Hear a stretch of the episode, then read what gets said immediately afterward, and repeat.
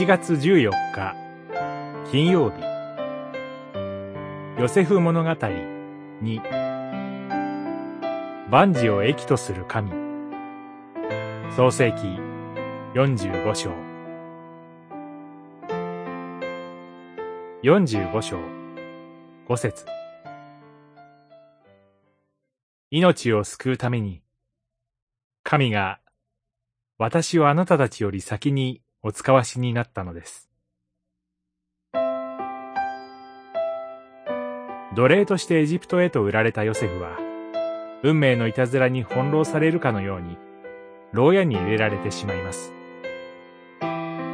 ところが、かつて夢見るものであったヨセフは、今や夢を解き明かすものとして、エジプト王の夢さえ解いて牢屋から解放され、ついに王の右腕としての地位に上り詰めます。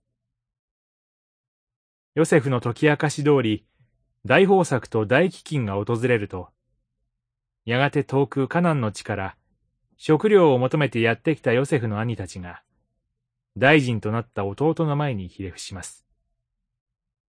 少年ヨセフが見た夢の実現です。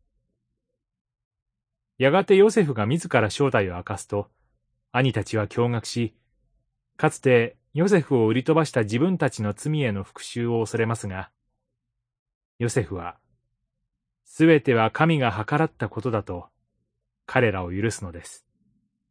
自分がこうなったのは、あなたのせいだと。人間が主語になっている限り、被害者意識や他人への憎悪から解放されはしないでしょう。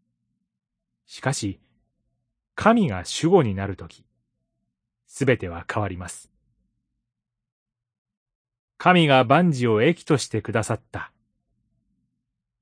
私たちの意志や才能によらず、単なる偶然でもなく、すべては神のご計画による。この神の摂理こそ、ヨセフ物語の真価です。祈り。